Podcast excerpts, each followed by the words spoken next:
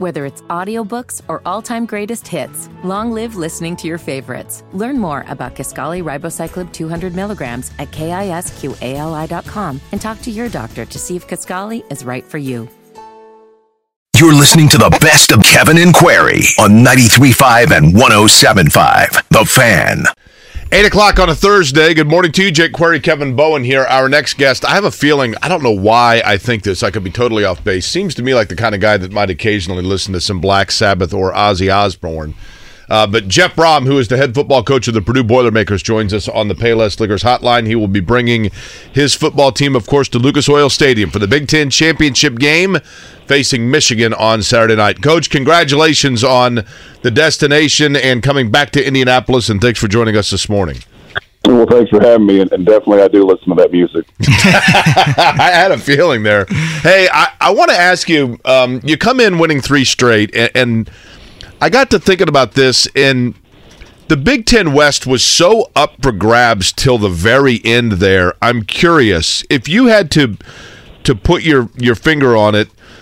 Did it end up going to the Purdue Boilermakers because you guys focused on what you had to do to win the Big Ten West, or did it end up being the Purdue Boilermakers because you kind of let the chips fall and just went about your business without hyper focusing on what was at stake? Well, I think it's a combination of both. Uh, you know, we understand uh, how this conference works. Uh, there's a lot of parity. There's a couple really elite, dominant teams every year. That's probably not going to change a whole lot, but uh, a lot of the others, uh, anybody can win on a given day. So we just feel like that if we, you know, go through the ups and downs of the season, find ways to get better, be able to take constructive criticism, uh, come back the next week, try to improve, and, and uh, eliminate some of the mistakes, uh, you'll have a chance. I just think our guys competed hard. Uh, we fought through some adversity. We we found out a way to just win enough games to, to get to the championship. So, you know, credit goes to those players because they did a great job. Coach, obviously you were dealing with, you know, some tragic stuff off the field um, last Friday. Um, curious where you were when that Nebraska Iowa game ended. Were you guys like en route to Bloomington? Was there like an audible cheer? Uh, what was that experience like? And did you watch the end of that game?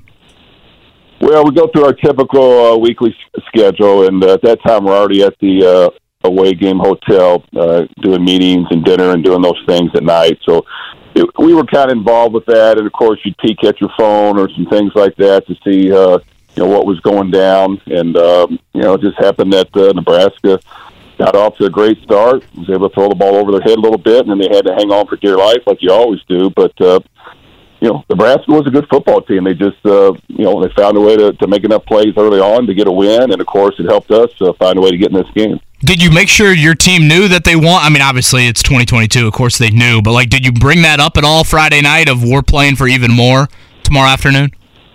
You know what? Not not not really. Not at that point. Uh, you know, we've talked about some things before, and uh, I think before the uh, Iowa game at home, I brought up a little bit about uh, you know what what's at stake, and uh, we didn't play very good. So I said, you know what, let's just concentrate on one game at a time, and not bring up uh, you know what can happen at the end of the year.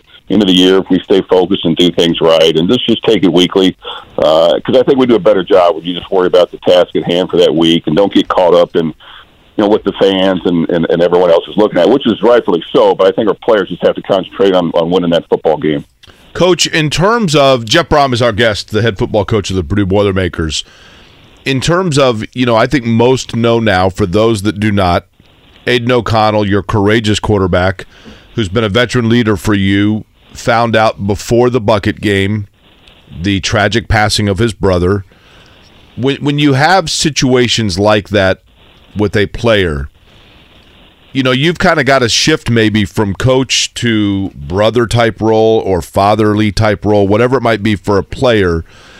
But at the same time, navigate through the football responsibilities, allow the player to decide maybe whether or not they want to play. How, how did you handle that, all of that situation? And can you give us a glimpse into the strength that Aidan O'Connell showed as well, and maybe a moment where you said to yourself, this is a young guy going through a lot that that I think is going to be okay from a mental standpoint with his strength.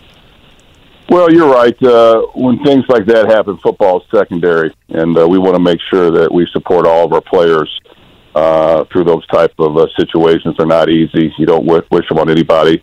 uh, it was unfortunate timing, um, and um, you know he was able to make the trip on the bus down to the hotel with us. Was not doing uh, you know very well. Uh, did not attend our meetings uh, that night. Um, you know, needed some more time. But I do think the more he was around our players and uh, even some of our coaches, um, you know, he he got the strength to decide to, you know, that his brother would probably want him to play the game, and um, you know, it's probably because he has such strong faith. Um, he handled it probably as good as anybody I've seen handle it, and um, and then he went on, of course, and played the game and uh, played through some adversity in the game as well, but found a way to help us come out on top. And uh, obviously, it was emotional for him. Uh, but those things are tough. I mean, you, you can't really predict how it's going to happen. We had a backup plan ready to go. We really didn't know for sure if he was going to play uh, until maybe late Friday night. Uh, we felt that you know he was going to give it a shot, but uh, those are tough situations. Um, so we just want to support Aidan and his family, and really anybody who's going through those situations because it's not not fun at all. Coach, I remember when we had you on a few months back, and I'm paraphrasing here, but you said something to the effect of, you know, I would want Aidan O'Connell to marry my daughter. Like he, he's that type of a human being. Um, can you describe what you've seen from him in the past week, going through all of this, and I guess maybe just an update on how he is, you know, today in in preparing for Saturday. Well, Aidan's hanging in there and handling it uh, as, well as you can. Um, yes, he is a tremendous human being. Uh, he's been that way since he got here. Uh, he's always had great faith. It's continued to grow. Uh, of course, he, he got married uh, to one of our volleyball players here, and uh, a lot of our players and coaches were at that wedding and reception.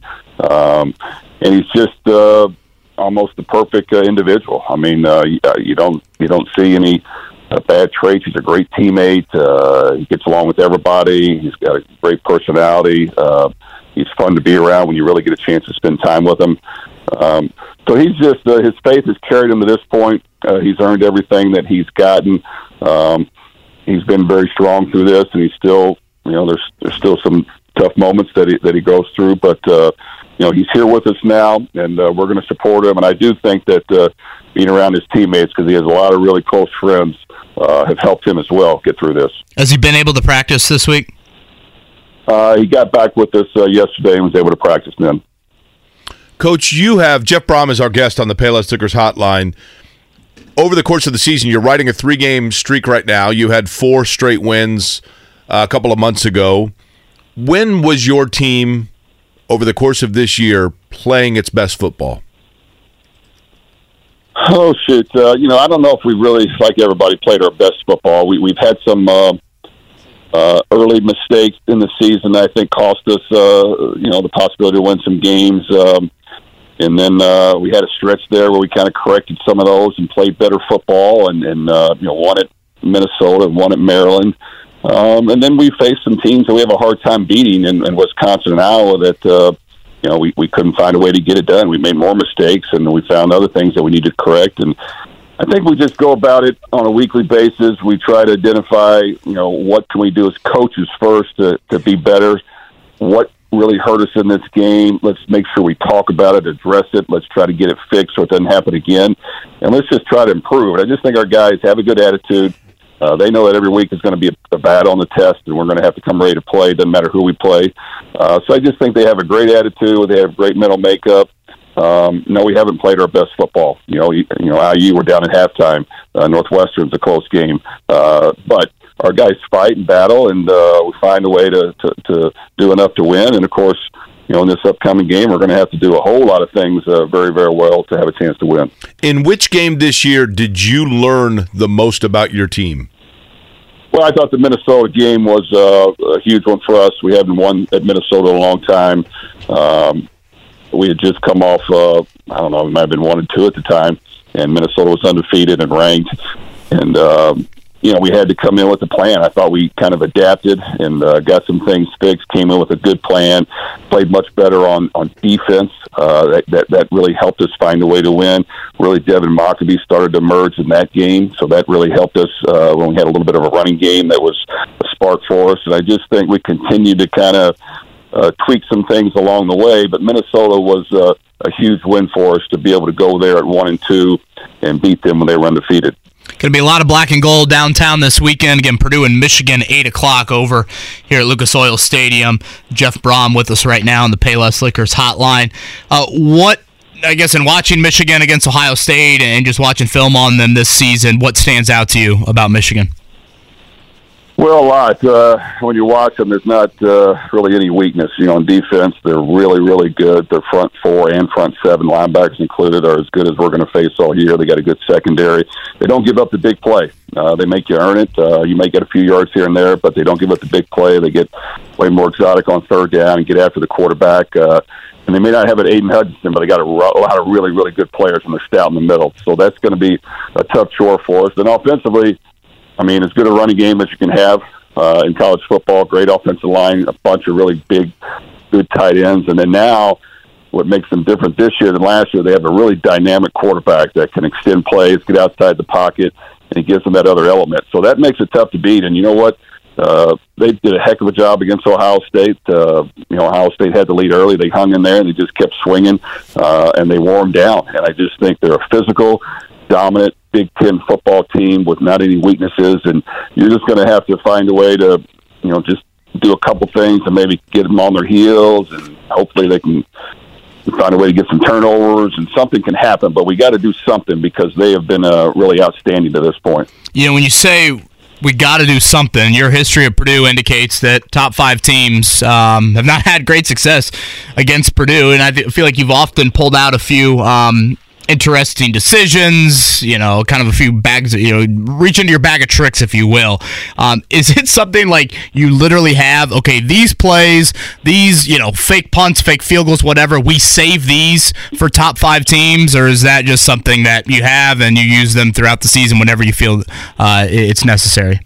Well, I wish I could say that I was that smart, but no, I don't, save them for, for those teams. I don't know when I'm going to play them, but uh, what we do is really our mentality when we play those teams is, is uh, you know what? We understand in order to win this game, we're going to have to do something different and, and special.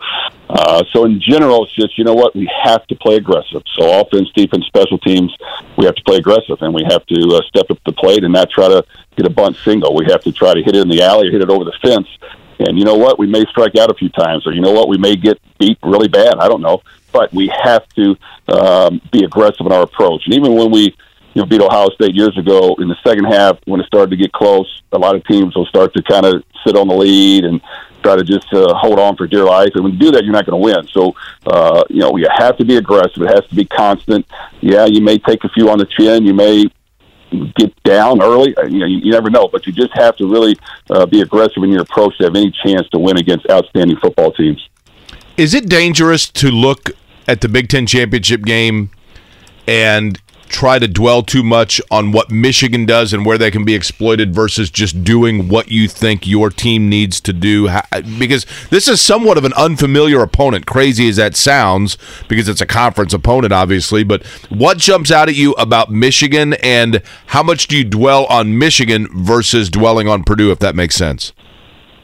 Well, you, you do both. I mean, you have to understand what Michigan's all about, what their strengths are, weaknesses are, and then you got to figure out what your strengths weaknesses are. And uh, you know, for example, I mean, we're down at uh, you at half, and it came to you know what we we need to get the ball to our best playmakers and then work off of those. And uh, Charlie Jones, Payne Durham, Devin Mockobee, they need to touch the ball. And, and when we did that, we started to move down the field. So, yes, there's a combination of both, uh, but you do have to understand, you know, where Michigan's strengths are. And, uh, I mean, we're going to have to get the ball out fast because they're going to get to the quarterback. Uh, they got they're really good up front. Uh, we're going to have to figure out ways to move the pocket. I mean, I, I don't want to give away a lot of things, but there's just a lot of things you got to do different. And on on defense, you have to you have to stop the run, and at the same time, you know, Ohio State gave up a lot of big passes uh, for huge gains. You, you can't do that. You can't give up huge big chunks as well. So there's have to be some type of balance and some type of risk that you use, and um, you know you roll the dice, and uh, you know, you, you hope that you hope that it works. But uh, it's just a combination of both. But this is a really good football team. I give them a lot of credit uh, to go into Ohio State and win the way they did. Means that uh, you know they know how to play football, and those guys know how to coach. So uh, you know we're we're looking forward to the atmosphere. We're looking forward to a championship level uh, game. We're looking forward to playing against, uh, if not the best team in the country, the, one of the top two, and, and I think it's just going to be a lot of fun.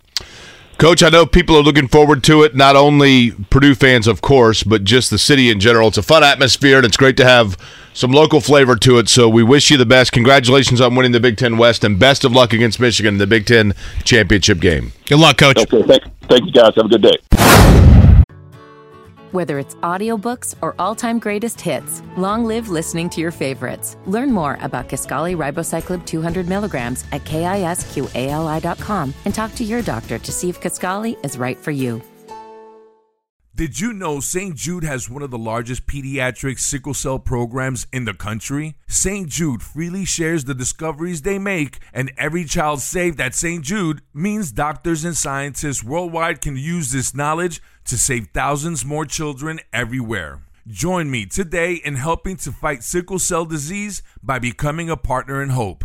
Call now 1 800 411 9898. That's 1 800 411 9898. Whether it's audiobooks or all-time greatest hits, long live listening to your favorites. Learn more about Kisqali Ribociclib 200 milligrams at kisqali.com and talk to your doctor to see if Kisqali is right for you. Did you know St. Jude has one of the largest pediatric sickle cell programs in the country? St. Jude freely shares the discoveries they make, and every child saved at St. Jude means doctors and scientists worldwide can use this knowledge to save thousands more children everywhere. Join me today in helping to fight sickle cell disease by becoming a partner in hope. Call now 1 800 411 9898. That's 1 800 411 9898. If you missed Jeff Brohm on with us earlier, that'll be up on the podcast after the show. Uh, Purdue basketball. Men's team gets a win last night in Tallahassee. Zach Edey, another very consistent performance from him. I've been really impressed by just his steadiness, consistent production, and just think he's got great patience and you know them throwing the ball into him and him reading and reacting to the double team and all of that. And Braden Smith made some winning plays to kind of spur Purdue ahead last night. And then in Your Bl- point earlier, Kevin, if Braden Smith flirts with the double, or a, excuse me, a triple double on a night where Zach Edey's got 25, Purdue's going to win a lot, win a lot of those games. 13 9 and 7 for the Westfield product last night. Then in Bloomington it was defense. You know, when you look at 23% from 3, 66% from the foul line, I think if you were to show that to Mike Woodson at the start of the night, he's thinking, "Ooh, boy, there's probably going to be some game pressure moments and you might even lose that game." Yet they win by 12. Defense outstanding and then just dominated in the paint. Armando Bacot clearly was a little limited. I know Trayce Jackson Davis has been dealing with some stuff, but Trayce um, was outstanding, and I just thought Indiana to not even shoot it, you know, even okay. Uh, really, really good work on the defensive end of the floor. What do you want? I, I, I was trying to queue up for you, Mark. For those that don't recall, Kevin just mentioned how many did Indiana win by last night, Kevin? Uh, 77 Oh, you want your- 65, you want won your by little 12. pat on the back. I- I'd like to to play. And this is now, Kev. You got on me earlier saying that I was too. This is both of us. This is the kind of insight, expertise. Uh, y- you know, listen. People ask how often we go out, a- you know, afterwards when we're not on the air and and watch and analyze and scout games. Um, this is the kind of, prediction, insight, prognostication that people come to expect from their favorite radio program. Not saying that's us, but yesterday this was one of the last things said on the air here on this program. Here we go. Indiana's hosting North Carolina at 9:15. I, I still take the Hoosiers comfortably with that four Indiana by point 12. spread. I might look at an alternate line there. Mm-hmm.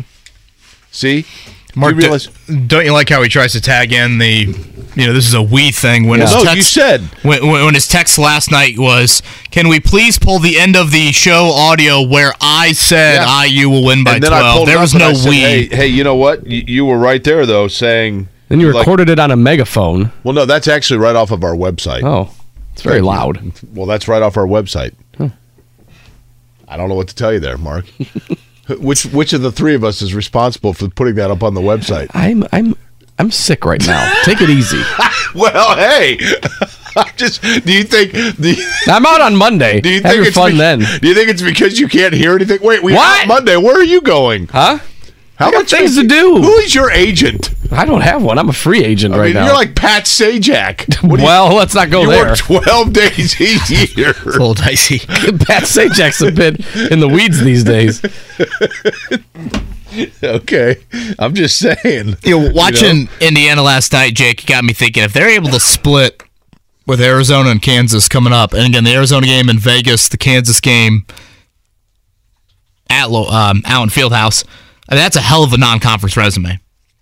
At Xavier, again, you'd get another win away from home, Arizona or Kansas. I think the North Carolina win will still be pretty good, although the North Carolina team that a lot of people thought at the start of the year is certainly not there. And that's just such a far cry from last year. I mean, last year the non-conference resume is what kept Indiana on Yeah. the bubble for so long. Well, that's what didn't Mike Woodson basically say? Uh, you know, the the schedule he inherited that he wanted to increase it essentially. and he did majorly. So um, again, I was probably more impressed by what they did at Xavier. A few, I guess now, what two weeks from tomorrow or um, two weeks ago than I was last night because I just think Assembly Hall is such a cheat code for Indiana almost, and I I don't say it from an officiating standpoint. I just think teams wilt in that environment, especially one last night. I get a better barometer off what I see Indiana do away from home.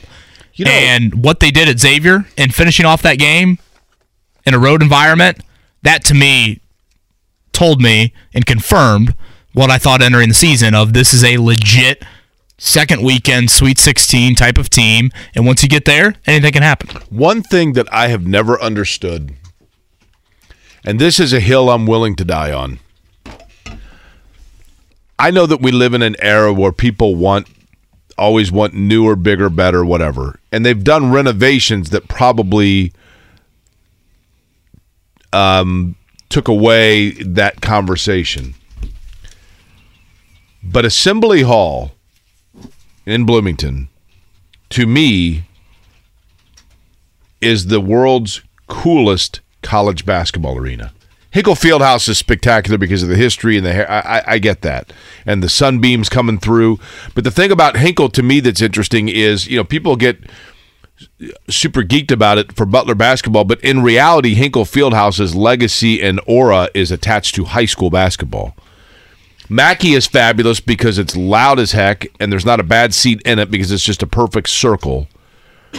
But the architectural eccentricity of Assembly Hall combined with I mean, you know, are the the lower three rows or, or the upper three rows of the lower level, is it true that you can't even you couldn't even see the scoreboard back before they put the big one in because of the the ill design of the way the balcony came down? Yeah. No question. It sucked sitting up there, but it, that, that's what was cool about it. It's a good workout And- getting up there. Yeah, and then the upper the the balcony, I mean, is it at an angle that like one trip and you might be sailing uh, to your death? Yeah. But I mean, that's what was cool about it. Closer And- to the moon than you are to the court. Right.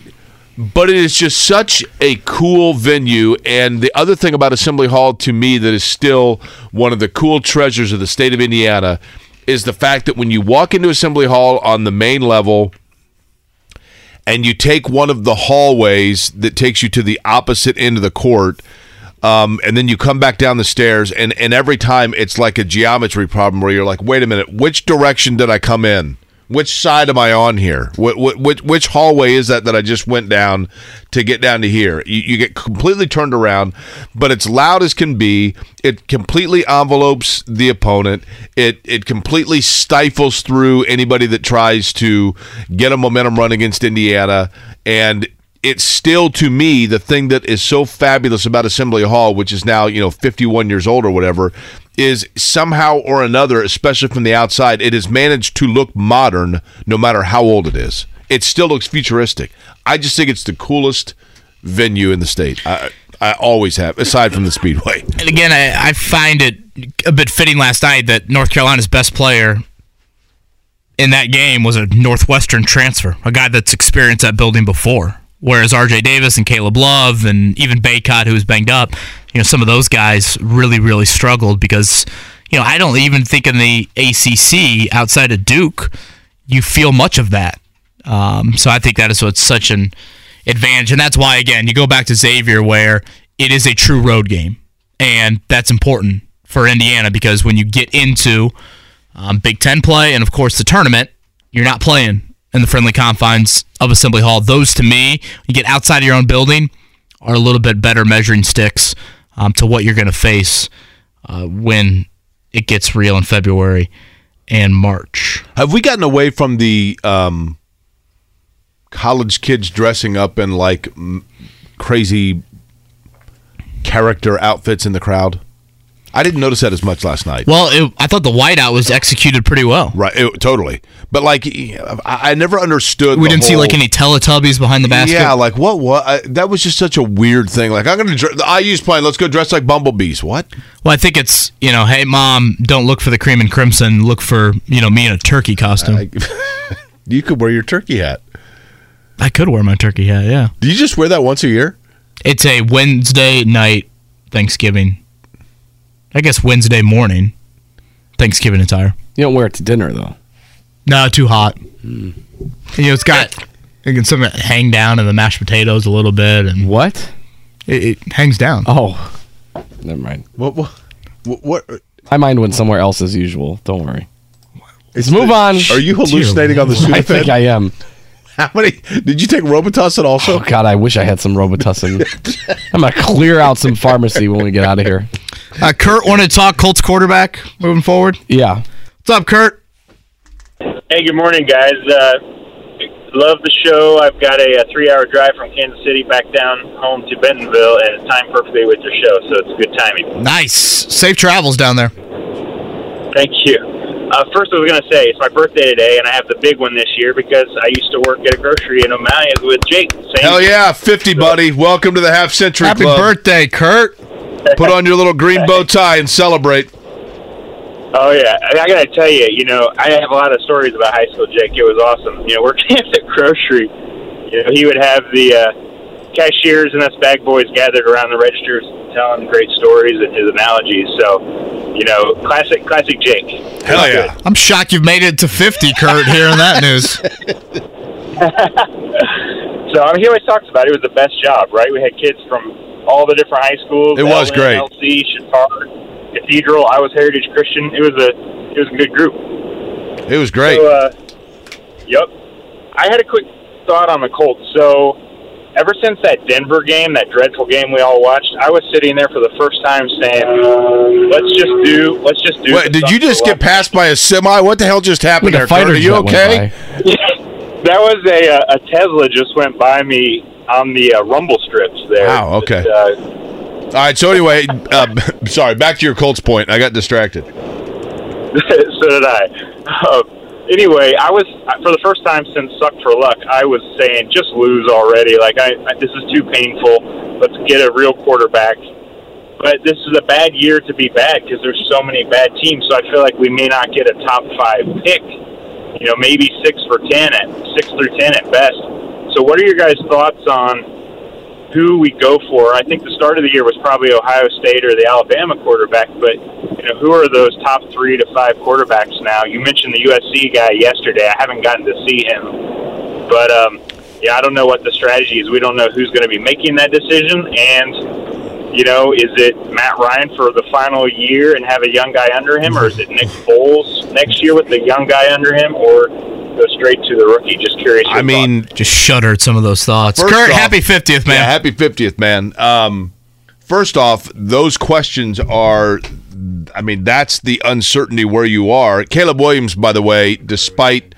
I, I- I saw the other day, Kevin, somebody posted an article saying, like, one NFL GM says Caleb Williams will be the first player selected in this year's draft. I'm like, he's not even eligible. right. Not draft eligible. He, so you have to be three years removed from your high school graduating class. Caleb Williams is two years removed. He will not be eligible until next year. An elite level talent, but uh, great questions though in terms of what the Colts do and who is going to be in charge of what they do for next year. Yeah, and again, the draft order, we're going to get a little bit more clarity here in the upcoming weeks. But yeah, the Colts are probably, you know, in that seven, eight, nine range, um, somewhere like that. And considering what you have at the top of the draft with Houston and Carolina and maybe Detroit, and we'll see what other teams are up there, they very well could be looking at the third or fourth quarterback. And you know, you go back to the conversation we had with Dane Brugler, NFL draft expert f- for the Athletic, and he brought up the names of Will Levis out of Kentucky, who's got a lot of the, you know, kind of salivating traits of the big arm and you know, can get out of the pocket a little bit and some Josh Allen type of traits, but the production was definitely not there. Um, they just had their offense coordinator fired the other day, and I know he lost a lot from a weapon standpoint this past season. You know, he would be an option. Hendon Hooker, who just you know tore his ACL a few weeks back from Tennessee. I think the one one of a couple knocks on him is just his age. Uh, I think he's already 25 years old. Uh, would that have some reservations with it? the offense he comes from is not really an NFL offense either. You know, would that make some teams pause? So I would say those are a couple of the names. We'll see what ha- what happens with Anthony Richardson, the Florida quarterback, who again is similar to Levis in that a lot of really enticing traits. Um, it's kind of been compared a little bit to Cam Newton, um, but that's what makes this so difficult. In that, in all likelihood, you probably are not going to be getting the first or second quarterback off the board. So it's more of a you've got to, you know, see if three, four, five on that quarterback list is appealing enough for you to make a move there, or you've got to try and make some giant trade up. And honestly, the team that Colts fans need to hope continues to lose, and I'm sorry, Mark, they need the Bears to lose. Yep. Because when you look at the teams, Yeah, you want a team with a quarterback drafted in front of you. you right? look at the teams right now with three wins. Chicago at three and nine would be the one that you think can have a top five pick, and if they're up there, you know, number two or number three, maybe Matt Eberflus and that connection would help you, you know, ha- have a trade up, and maybe the Bears would be more willing to trade with a team from the AFC than they would a team from the Is- NFC. You're going to have to Green give Bay- up a king's ransom, though. If they get the number two overall Sure. pick, you have to give up a king's ransom. But we've seen that. I mean, the year that Carson Wentz and Jared Goff went one two, not in that order. Goff Wentz, both of those Rams and the Eagles both traded up for those respective players. Is hoping Green Bay that in a situation of looking for a quarterback moving forward? Do they have the? Do they have him? oh, I think they will. They will give Jordan Love a chance. You think so? Yeah, I think you got to. I mean, we've only seen him in what two games? D- does king's ransom mean the ransom that a king would demand, or the ransom that you would get if you were holding a king I think captive? the latter. Okay. So if you go and, and you kidnap a king, you can get a ransom Yeah. for that king. Okay. If you want the Earl sandwich back, you better send us some old pigeons. I don't know. Okay. Now, people are saying bison is plural. Am I That's saying what they that said. correctly? Buffalo is singular, bison is plural. That's what we heard. Well, buffalo's also plural. I don't know. We have Heard a buffalo. Daniel knows the answer. If you want to take him, Daniel, what's up? Good morning, Harris. How's everyone doing? Doing fine, thanks. I feel like death. yeah, a little bit under the weather. Um, so, bison and buffalo. This always has bothered me for years, and I'm actually trying to get transition from the corporate world to become a science teacher. And um, yeah, because you know I'm doing it because I want to get pay raise, basically. So um, that's a joke, obviously. Bison are North America, and buffalo are uh, Asia. I think like water buffalo, and then uh, African buffalo. So buffalo are about half the size. They look like scraggly, anorexic buffalo or bison, basically. So bison are massive. Thousand pounds would be a small one, and two thousand would be a big one. Okay, so basically, Man, bison. Daniel, you're on it. So basically, bison are buffalo that came over here, but because they live in the United States, instead of eating bison burgers, they eat regular burgers because they're fat Americans, and now they're buffalo. Is that? Is I that like the, gist bison of it? burgers. That is scientific, scientifically accurate. I think I'll use it on the classroom. Okay. All right. I, you know what? I think I did know that that that Thank you, buffalo Daniel. are North American bison and are bigger, stronger, faster. Right. There you go. Educate and entertain.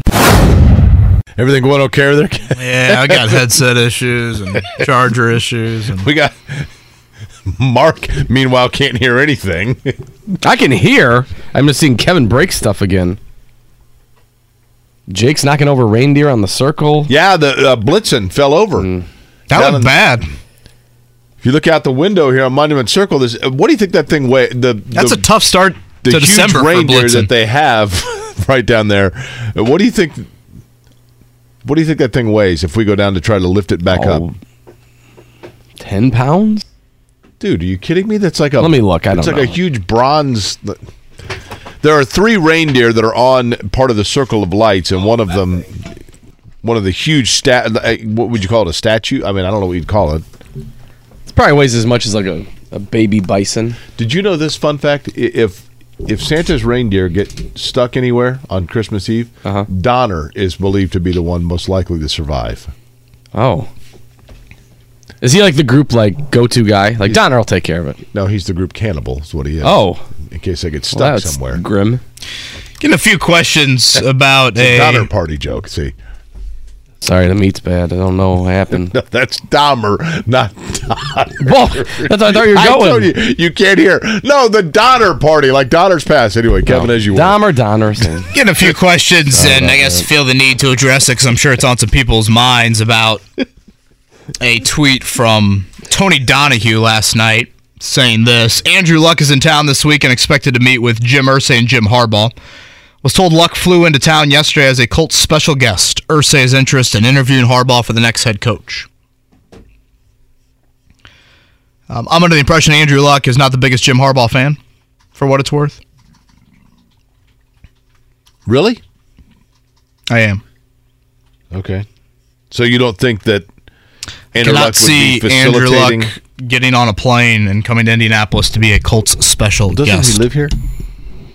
Does you know? I think Jeff Smolian had that conversation with him yesterday, mentioning that Andrew and the girls are out in Palo Alto right now, grad school for him. Or getting his master's in education, so I don't know if he was flying back, you know, for that or what. But um, in terms of a luck in town, Irsay flying him back to talk Jim Harbaugh, I, I do not believe that. We could ask. Should we ask Zach that, or would that be? Uh, is it too much conjecture to ask Zach Kiefer about that? Uh, I, I I'm getting a lot of tweets about it. I'm sure Zach got some, so I don't know if he has any opinion on it. Uh, Zach Kiefer joins us now in the Payless Liquors hotline. Of course, you can read Zach's work at The Athletic talking about and covering the Indianapolis Colts. He joins us here on a Thursday. So, Zach, we'll begin with that. Uh, Andrew Luck being flown back on the Colts private jet in order to sit down and introduce Jim Irsay to Jim Harbaugh, even though Harbaugh played for Irsay at one time. Your thoughts? Yeah. Um, rumor season. Here we go. Right? Um, we're going to hear a lot of this stuff, but from everything I know about Andrew Luck, I can't imagine in a million years that he's helping the Colts on their coaching search right now. Yeah. Yeah, I would uh, I would agree with that. And I also thought I didn't think the Luck Harbaugh relationship was maybe what everyone thought it was either. I, I don't think they're tight. I'll, Yeah. I'll, I'll put it that way. Again, Zach Kiefer with us from the Athletic. Uh, Kenny Moore on one of those knee scooters yesterday, ankle injury, and I believe you had it, Zach. Sounds like he's going to miss some time. Yeah, he's not going to play Sunday in Dallas, and it, it very much sounds like it could be a couple of weeks. Um, it's an ankle. Originally, he went out of the game with a shin, but it's an ankle, and yeah, he's he's going to be out for some time. I think we're to the point early in the year. I don't know if you felt this way in the locker room yesterday, but I was talking with Jake a little bit earlier. It just felt like some dejection had crept into that building. And usually that's the last place for it to go of like admitting reality of we get it. We know what our record is and guys are going to have to play for their resumes around the NFL and for, you know, self-motivated individuals going to have to show up right now. It almost seemed like for a team that's not yet mathematically eliminated, they know that they've got one eye set on the offseason vacation. Yeah, and I, and I wouldn't have said that last week. Um, and I've had some conversation with guys about just how do you approach the last couple games. And Julian Blackmon was pretty defiant. He's like, I don't know how long I'm going to be in this league. Um, and he didn't mean like he was going to get cut tomorrow, but you know the short-term shelf life of this league, and it, it's a very different tone yesterday. Matt Ryan talking about, you know, I've gained respect for guys and I've lost respect for guys in the past in Atlanta when they were playing hard at the end and when they vice versa weren't playing hard. So I think these guys understand where they're at, and I think the sad part of it is what they can't say is just we weren't good enough this season. It's they've run out of time, they've run out of excuses. The reality is they were just not good enough in 2022, and against four straight teams with with, with winning records that are going to be fighting for playoff position. I think they know in the back of their minds that it's going to get worse in the next month. Zach, in your time covering the NFL, see if you can put an an average on this, so to speak. what in in what year of the tenure of a player does their mindset start to see the reality that the NFL in fact is not for long and i'm not talking about a guy that's like scrapping and clawing for the 53rd spot on the roster i'm talking about you know, established starting level players. I think inevitably in any business, but certainly in the NFL, in years like one or two, you know, you probably think to yourself like, oh, I mean, I got plenty of chances to get to the Super Bowl. Like, what year is it for most players, or at what age does all of a sudden that reality of it's go time start to kick in for them? That's a good question, Jake. I don't think it's a certain age. I think it's the first major injury because it's a cold, cold business. And I was talking to some guys about this just this week. Like, your best buddy, your teammate, the guy in your position meetings every day, you know, has an injury, and then boom, the next day he's he's gone. His locker's cleaned out. He could be gone for the rest of the season. And you know, I go back to like a guy. A good example is like Malik Hooker, like talented dude. Like he flashed his rookie year, first round pick and then just got banged up a couple times and like didn't get his fifth year option and was just you know he got banged up that second game of his last season here. And Julian Blackmon came in and took his job and it was just like that's it. He's gone. Like he was a first round pick. You know what I mean? He wasn't a guy that was just supposed to be here for a couple years. He was ideally supposed to be a starter for six or seven or eight years.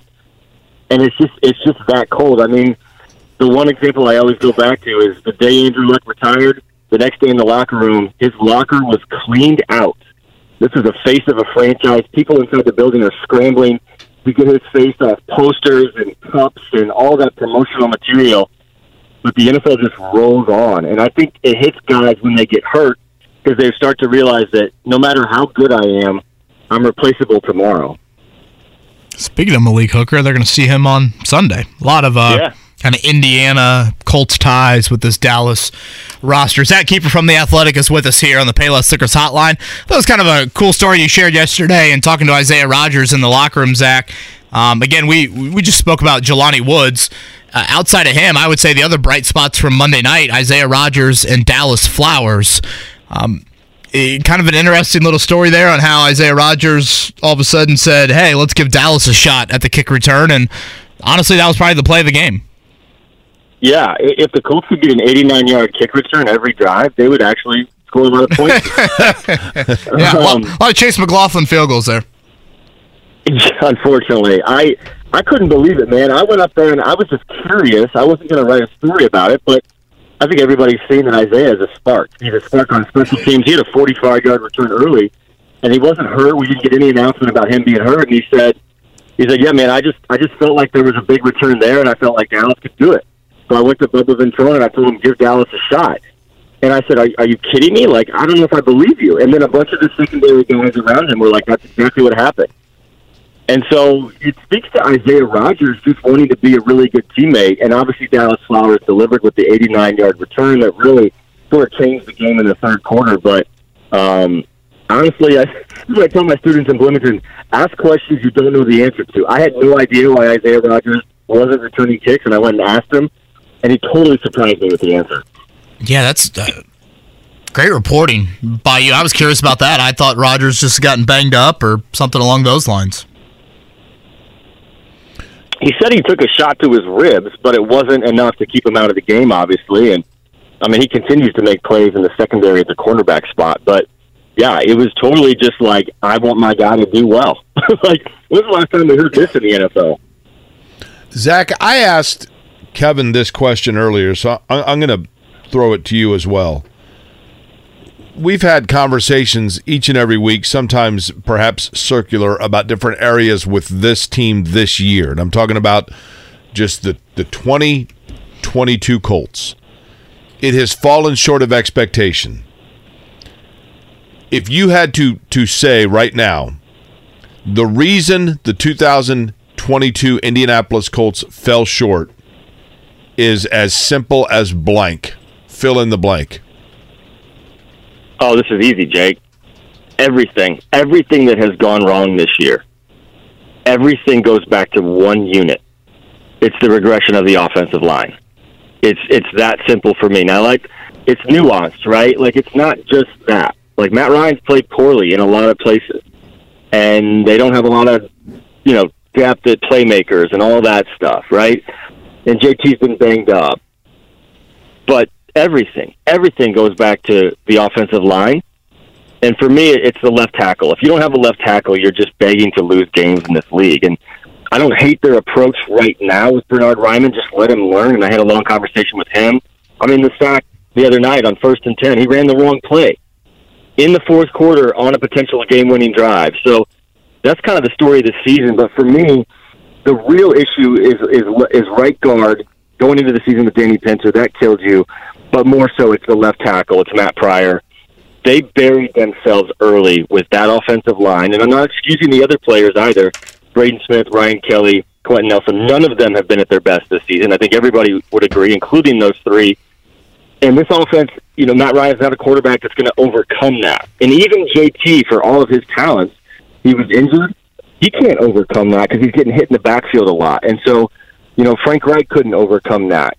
Parks Frazier is not going to be able to overcome that. So, for me, Jake, that's that's where this all went wrong. And I remember watching the Lions in the Colts practice in August in Westfield, and and the Lions defensive line really embarrassed Matt Pryor and Danny Pinter in a couple practices. And I always am hesitant to judge real football in August because they're not playing real football, right? I mean, even with the pads on, it's not quite real football. And I remember writing like Matt Pryor looked really bad on a couple snaps. He's going to struggle against speed, and I don't know how I was the only one that saw that. I remember asking Frank Reich about it, but everybody out there that saw that in the preseason and that was at Westfield knew this was going to be an issue. For some reason, somehow the Colts didn't. And it really buried their season. I mean, can you guys think of a season that's been sabotaged more by the offensive line? I mean, it's, they don't have a shot because that group can't protect. Well, then in that preseason game, Zach, that's when they played Pryor and Pinter. They they didn't play really any of their offensive starters yet. Clearly, they felt like they needed to play them for some reason, and right. I, I always thought it was odd that you know, for as much as they preach competition, we never saw that with Pryor or Pinter at all during training camp. Like, I think Ryan Kelly got COVID like late in camp, and then they did that, you know, Bernard Raimann to left tackle and moved Braden Smith around. That was like day 14 oh, yeah. of camp. We, we, you know, right. we never even saw like, okay, Matt Pryor gets the first four days, and then Bernard Raimann gets the next four, or Danny Pinter gets the first three, and then Will Fries gets the next three. I thought that was one of the oddest things of all the position battles on that football team. We never saw a true competition there. Honestly, strong safety with Roddy McLeod and Nick Cross was the only place I felt like we saw a real competition. Yeah, you're right, and that seems like 20 years ago because Nick Cross started week one, and McLeod's absolutely taken over that job since. I hate it. I hate the fact that there wasn't a real competition at left tackle. Now, the other part of this is, is you know, Chris Strausser, the offensive line coach, was very blunt at one point, just saying like Raimann's not ready. Like if he was ready, he'd be playing. And the thing that really hurt them, I think, is Danny is is Dennis Kelly getting hurt. You know, he's a veteran. He's a guy you could probably lean on early in the season before Raimann gets ready. But again, it just it just defies my belief that we would sit there with Matt Pryor in April or May and ask him about playing left tackle, and he will sit up there and publicly say, "If you told me I'm going to be the Colts left tackle, I, I would be the last person on earth to believe that." Like this is the guy that's supposed to be stopping the fiercest pass rushers in the league every single week. Matt Pryor is a good guy. I've had some talks with him this season. He's he's owned his mistakes. He knows he needs to be better. But I think even he knew that he was playing out of position. and I go back to that quote from Joe Wright that you shared a couple of weeks ago. Like, look, man, offensive linemen are made and left tackles are born. And Matt Pryor was not born a left tackle. Why did I know that in August and the Colts didn't know that in August? I, I think, Zach, and I know to this point, like this isn't just beating a dead horse. This is now like sending it to the glue factory, right? But even with that, I, I, I just keep going back to quite frankly, you know, I'll, I'll, be honest. I mean, maybe a younger me wouldn't have admitted this, but at this point, I'm old enough. Like, what the hell? I, I, just find it offensive, quite frankly, on behalf of all of us within that, that cover the team. And we're very privileged to be able and fortunate to be able to, to get into games free and cover games, and we have good jobs and we enjoy it and all of that. But but don't play me for a fool and sit here and tell me that because I'm in the media, I'm not qualified to question decisions about not executing on the offensive line and tell me that because you're a general manager in the NFL, you know more than I do, which is probably true in 99% of the cases. But in this one, we were right. We were right, and we were told repeatedly that we were wrong and we were dumb and we were foolish and that we didn't know what we were talking about and just wait and see and we're going to be proven wrong. And guess what? This team sucks, and that's the reason why. And I'm just tired of hearing about it. Yeah, I mean, there's there's nowhere to hide now. We all see it, and I'll go back to this, and I think you know, I think Chris is ticked off at the way his team has played this season, and I think he's probably snapped a couple times. He did. He wished he wouldn't had. I, I did talk to him after the the Monday night press conference with Jeff Saturday, and he said all the questions were fair. So for for taking what it's worth, so I go back to an old Chris Ballard quote, and he said this to me, and he said this to people for years. You guys watch the same games I do. We watch the same stuff that they do. We see the same problems. Um, it doesn't take a football expert to realize what's gone wrong this season. And Zach Kiefer from The Athletic with us. Zach, uh, your latest that you're working on? Anything to look for before Sunday? Yeah, um, not before Sunday, but next week. Um, a really long, a really dark, a really revealing look at former Colt Jeff Herrod, who's in a rough place right now. Jake, you remember those teams? I talked to Eric Dickerson about him. Um, one of the best players of the '90s, and honestly, he feels completely forgotten because if you didn't play with Peyton Manning, in these guys' minds, um, they almost feel like they've been pushed to the side. So, for the old timers, for the old fans that were there for that wonderful run in 1995, and a lot of years around that that weren't any good, um, Jeff Herrod is is a very interesting guy in a very interesting place, and I've been working on this for a couple months. So excited for that one to come out next week. Yeah, Jeff was a guy that, um, at a time when there were not a lot of superstars in Indy. I mean, to your point, you know, Dickerson was kind of on his way out in the early '90s. Jeff Herrod was a solid, reliable player who probably at times played through injury that in today's day he would not have played through and would have been preserved a little bit. He was also, and I mean this in a good way, not a bad way. I do think that he had, if I'm not mistaken, some off-field skeletons that came back to hurt him a little bit. But he was a popular guy around town. I remember in Broad Ripple, you know, he was he was buddies with um, Broad Ripple legend Scott Ireland, who sadly just passed. Um, and they were good friends, but they were just popular guys. Like Jeff Herrod was kind of Indianapolis's buddy. Does that make sense, Zach? Like he was just the guy that everybody in town knew him. Like, oh yeah, you know Jeff Herrod, good dude. He was just a, and he was a good player, man, really good player. Yeah, he was vicious. I mean, middle linebacker, and I asked him to describe his job, and he said my job was to seek and destroy. I mean, that's that's how they played. And, and Jake, you're just you're just tip touching the iceberg right here with the stuff he played through, and, and he relayed a lot of that to me. And it was a different era. It was absolutely a different era. I mean, he would he would slip those ammonium tablets in his pants in his pants of his jersey, and then every time he got his bell rung, he'd, he'd sniff them. I mean, he said he had between 300 and 400,000 sub concussions, which is defined as anytime the brain crashes against the skull.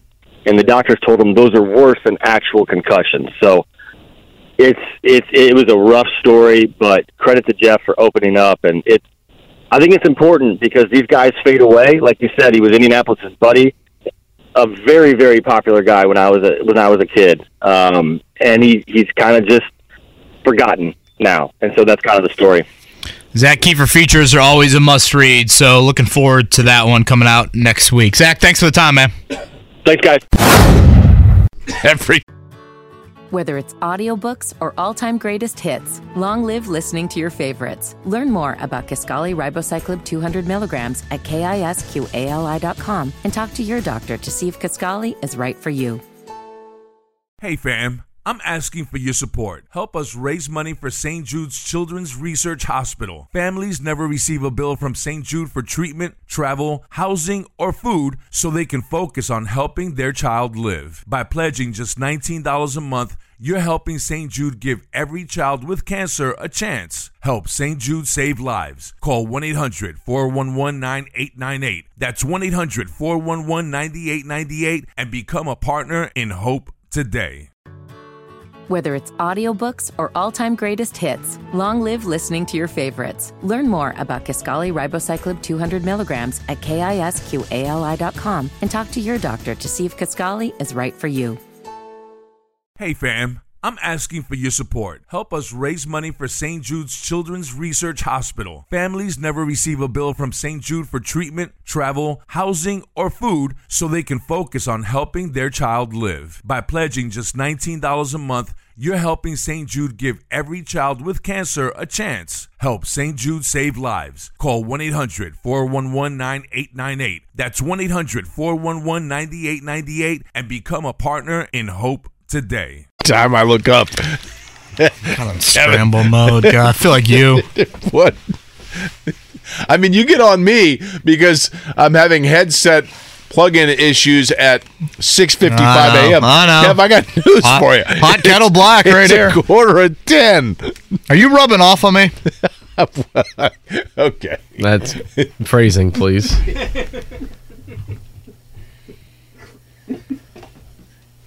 That's what she said. Our next guest, Scott Agnes Yeah, please from Fieldhouse Files, is with us. I believe Scott was in the building last night in Bloomington. Scott, how was the environment down there? I was, yeah. It was really good, guys. Especially the crowd. They actually participated in the whiteout, which is really good. It was also one of the uh, most. It it was the most recent time I can remember where the students completely filled the balcony, like unbelievably well. Not a seat, as you can imagine, available. Uh, whereas so many times, even in Big Ten play, where there's there's seats available up there. So I thought the crowd, the environment everything uh, went pretty well, other than I thought the officiating, which had no real handle on the game. Yeah, I would agree with that. I thought, honestly, I thought Carolina got a pretty favorable road whistle um, to try and keep them in that game, which they needed desperately. Scott, I guess the good Yeah. news for the good news for you is not only did you see uh, a good game between Indiana and North Carolina, but that prohibited you from having to watch uh, the Pacers and the Kings last night. Um, do we make much of that? I mean, it is. Look, they're coming off a big win against the Lakers, so you can't say too much about it. But that Lakers win perhaps overshadows what happened, the bread on either side of it. The Clippers game, the Kings game. Is this what we should actually expect in terms of the ups and downs, yin and yang of a young team? To be clear, it kept me from watching it live. I came home and watched and watched last night's game, which was a rough one because, yeah, they they were just frantic, never comfortable. They never really settled in. Um, and to your point, Jake, I don't think I think this was on the far end of the bottom spectrum. Remember, we had the front office talk about you're going to see a lot of big wins, some bad losses. This was a bad loss. They were never themselves. I didn't recognize this team out there on that court last night. Just in any anything they tried to get into, they they were just rushed. They were uncomfortable. It, it just did not look good. So no, I think I think this is more the bottom tier of what things will look like several times this year. Know, we probably should note if you look at these first three games out west, though. I mean, you've been outplayed in the vast majority of those quarters. I know it's a one and two record, but again, you had to have a pretty wild comeback against the Lakers. So it'll be at the Jazz coming up on Friday for the Pacers. Scott Agnes, Fieldhouse Files, with us here on the Payless Liquors Hotline. Scott, I think one of your latest is about Miles Turner changing agencies. Um, you often, I, I don't know if often's the right word, but you certainly see this with guys that are nearing a major contract decision, free agency, etc. What did you make of Turner doing that? Yeah, I, I thought that was one of the key points here. Is hey, he's at, he's approaching uh, a pivot point here, um, just in terms of his career in general, and he's got to make sure that he's got someone on board that has his support, he has theirs, that they're kind of uh, aligned in their beliefs of maybe his value, of maybe where he could play, of maybe what he should prioritize this upcoming summer when he hits free agency for the first time. And I always find that uh, very interesting because it's kind of like uh, you know that sophomore junior kid in, in high school who's getting the recruits. He's feeling all the love for the first time, perhaps. How do they handle that? Do they? Some guys love it and they go home and look at all their letters, and you know other guys don't even want to do recruiting visits and have to be dragged out to them, and they're not tweeting about it at all. So there's just two very different strategies. I thought. Uh, and I haven't had the chance to be clear one um, to talk with him specifically about it because they have been on the road. Um, but there, I think there was one several events leading up to it. With the no- notable number one thing being the fact that his previous agent represented DeAndre Ayton as well, and that without a doubt had to be a little bit awkward this summer when he's here on the roster and all of a sudden DeAndre Ayton is here and signing a contract, and then two minutes later leaving. But I don't know if he would feel used. I don't know if he would feel devalued. Um, there may be something to that. The other thing is CAA is probably the biggest power in the NBA uh, in terms of agency and how they they're able to get things done for their clients.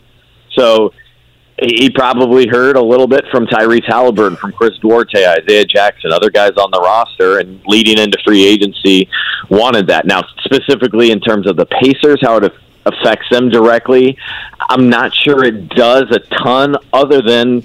Um, you know, the, the CAA has some influence. They have power in trying to get deals done, whether that be a trade here at the deadline or what. Um, but it, it, it, he's with one of the better agents in the league, obviously. And the notable thing that I appreciate too is the little connections, the little stories.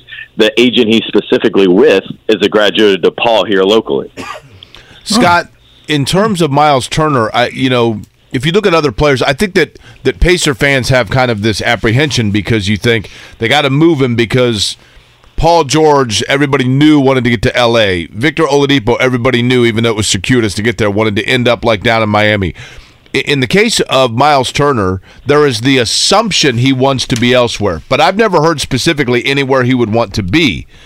Do you believe that he is open to staying here? I think he's considering it. From what here's what I've what I think from what I've known previously before this new agency entered the picture is like any player, he wants to hit free agency. He wants to maximize his value.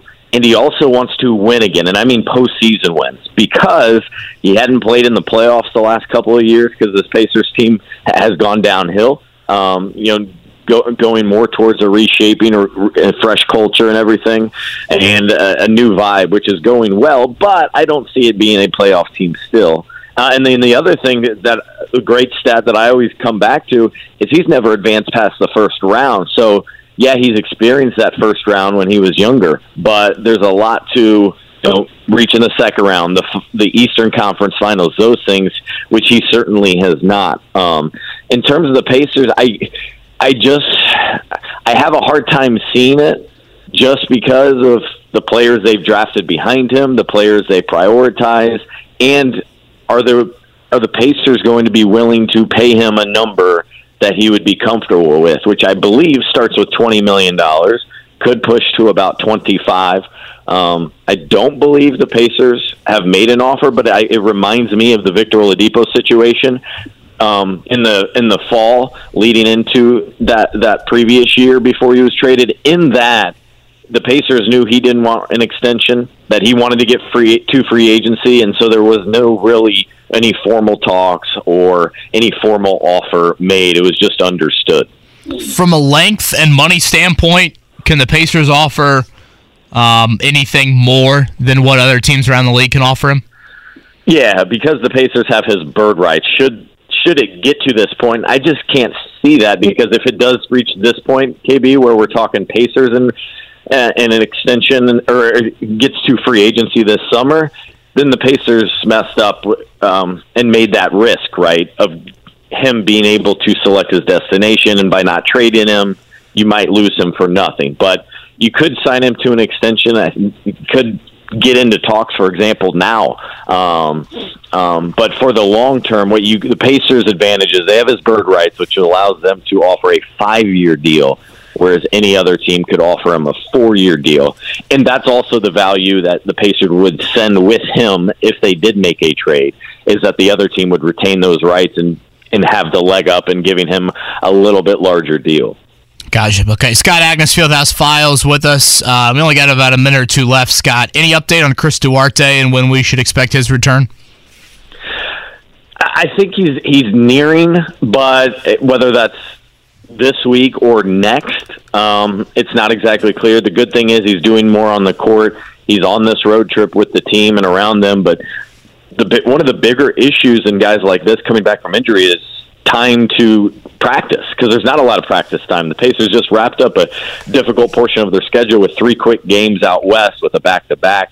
Um, so I would lean towards more likely next week, um, but no specific timeline. Fieldhouse Files is where you can read him. You can read his coverage of the Pacers, even when he's at an IU basketball game. He's burning the midnight oil with the DVR to keep us abreast of what's going on with the blue and gold. Scott, appreciate it as always. Talk soon, all right? All right. Thank you, guys.